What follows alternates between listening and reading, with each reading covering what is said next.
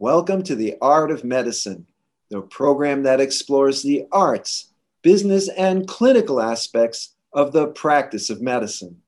I'm Dr. Andrew Wilner, and my guest today is Gene Sung. Welcome, Dr. Sung.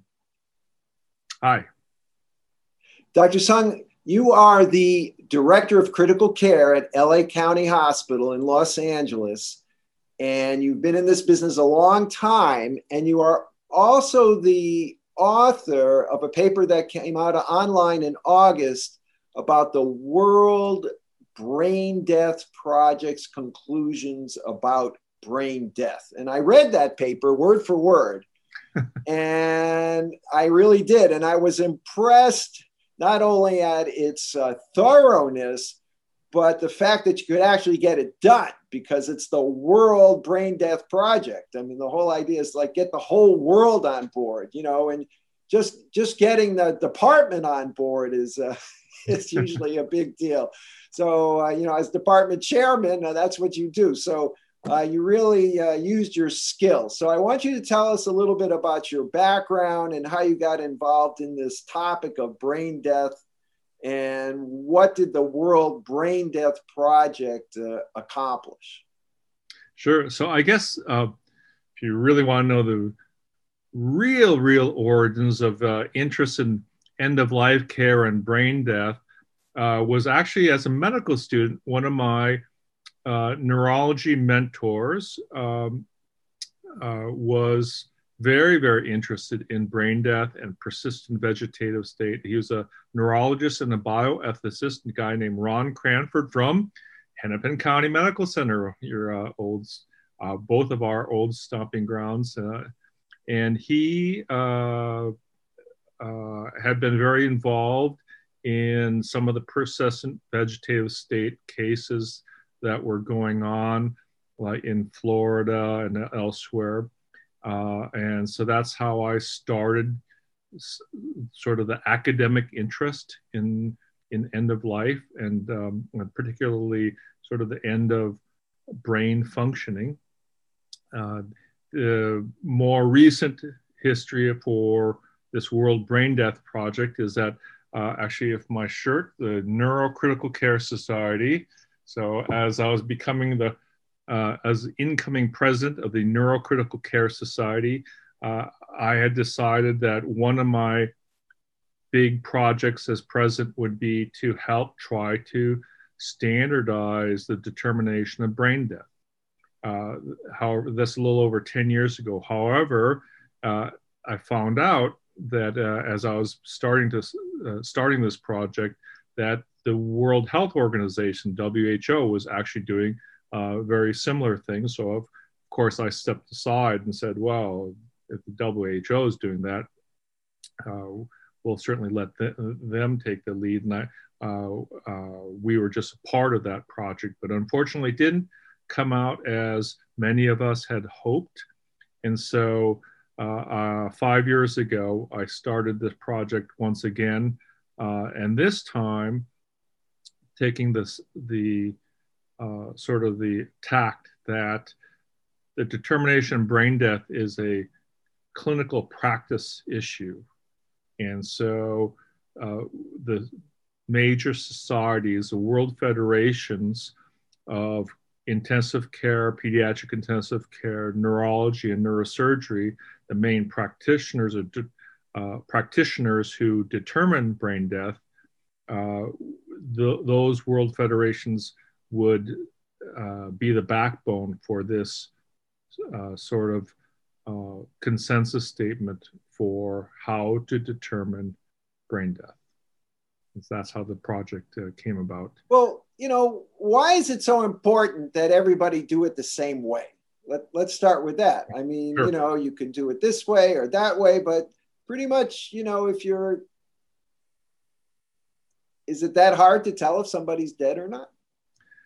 Well, it's uh, certainly, you know, in one of my uh, my stock lectures that I give for the medical students, uh, I think that certainly, and actually, you know, in this day and age, there is seems to be a real uh, backlash against science among certain circles uh, and against experts and uh, uh, in many different areas. And certainly, I think always someone wants to know if, if your doc is actually declaring someone dead properly or not. so, so they, we don't want to make any mistakes, certainly in this particular issue, uh, in, in whether someone's dead or alive, whether it's, again, uh, the more standard cardiorespiratory uh, means of declaring someone dead or uh, with brain death.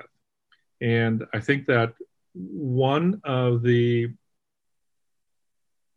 problems of having different means of determining brain death or different protocols or different guidelines is that it brings about some uncertainty uh, in that if you can be declared dead in one state but not another, uh, that doesn't quite make sense to a lot of people, uh, understandably, I think. And so we are hoping that we could try to minimize the differences um, somewhat throughout the world because there are lots of differences. And if we could at least try to, uh, that was our main goal, to try to minimize the differences, but also to make this sort of a foundation for sort of everything we know about brain death at this point in time. I'm going to step back for a minute because all of the viewers are not physicians. And this really goes back to the time when, you know, if you were dead 50 years ago, you stopped breathing and your heart stopped and you were dead and there was complete agreement and no, no debate. It didn't, there usually wasn't an issue. But once people started being maintained on life support where the machine could breathe for you, then it wasn't so clear. So in 1968, there was the Harvard criteria where they came up with sort of the first formal brain death criteria. And those have evolved over time. And I bring it up because I want to ask you about that. One of the aspects of the Harvard criteria that I didn't see in the world brain death criteria was the necessity for two examinations 24 hours apart. And people have asked me about that. And it's like, well, why do you need two exams? And it's like, well, I don't know. Is it because you weren't really sure the first time? I, I, don't really know, you know. Right. And the if I if I read this correctly, the World Brain Death uh, criteria, which are, are very similar, I think, to the American Academy criteria of brain death, yes. uh, don't require. It does not require two examinations or two physicians. Is that is that correct? Yes, that's correct. So there, uh, it, it's a little bit about certainty again. So back then, 50 years ago, over 50 years ago, uh, to be absolutely certain, uh, it, the group that made the Harvard criteria decided uh, they would use that 24 hour standard. Since then, of course, uh, there have been many, many brain death declarations and people studying brain death and uh, they found that actually doing one exam correctly uh, seems to be sufficient. Uh, in fact, there is one uh, study of New York in New York State of uh, t- over 1,200 consecutive brain death declarations, and they saw that if the first one was positive for brain death, the second one was always pos- positive for brain death uh, as well. So that really just doing it once correctly uh, was sufficient. Yeah, I think so. Now, the American Academy of Neurology in 1995 set up their own criteria. And in 2010, they revised them very minimally. Um, and they said at that time that there's never been anyone who was pronounced brain dead using these very strict criteria with uh, absence of brainstem signs and no spontaneous breathing with an apnea test uh, and so on. Who woke up? It just ne- it just doesn't happen. Yes. Uh, because i think one of the problems that people say well what if there's a miracle? You know and and but there's never been a miracle when these criteria have been applied. Is that correct? That's correct. so every once in a while in the literature, you might find a, uh, uh, an unusual report. Uh, but when it's really looked at closely, though it seems clear that the initial brain death uh, determination was not done correctly, or certainly not with the standards that we use here in the US. Yeah, so right, because you read these articles, but then you find out, well, that person, you know, they came out of a coma. You know, well, what did they really mean by that? You know, was it right. um, a minimally conscious state or a vegetative state? But they weren't brain dead. And and usually the newspaper articles and the TV shows don't don't really get that nitty gritty. Uh, you know, with all of the uh, criteria. So, what do physicians need to know about world brain death? You know, this new paper that's bringing everybody on board. They, are we going to be doing anything differently? Well, probably not in the U.S. Uh, so, I think that uh, in the U.S.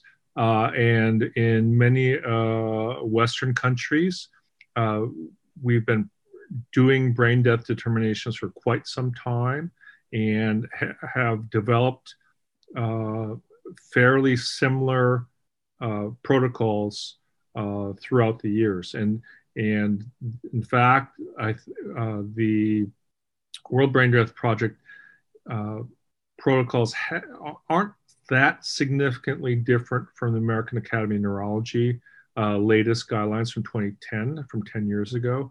Uh, there's some very slight differences, but nothing, uh, certainly nothing major, which also shows you, I think, the strength of, of, how, of clinical brain death determination that really uh, the pathophysiology and the clinical examination really haven't changed a whole lot.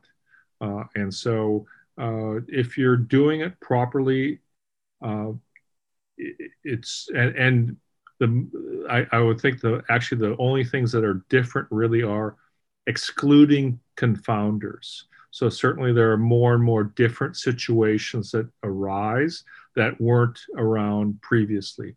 More different types of drugs, for instance, uh, different understanding, uh, and then now particularly the use of hypothermia after cardiac arrest is a new therapy, which does make things a little bit different in how we determine brain death. Excuse me. So, last question is How did you get all these people with different languages and different cultures to actually agree? Yeah, so that was certainly, um, it was interesting. The hardest part of this was getting the different world federations and all the different affiliated societies uh, to get to work together to agree that those first of all that those is an important project to do together. Um, but uh, then they were uh, asked uh, to submit names uh, of their um, members to help develop this project. And so as it turned out the people who were actually involved in the project didn't have that many disagreements at all. Uh, and so the people who actually practice brain death and teach and, and, and research brain death the most actually had uh, quite a great deal of uh, understanding and agreement with each other. Uh, and it was actually just getting it started uh, to get the societies to, uh, to agree to work together. And so it certainly took some time to get everyone together to get a uh, we have over four, we have 45 different uh, named authors in this project. Uh, and then of course after the, the, writing of the project and editing of it it has to go back to the societies to get uh, endorsement. So that's what took a lot of time for sure.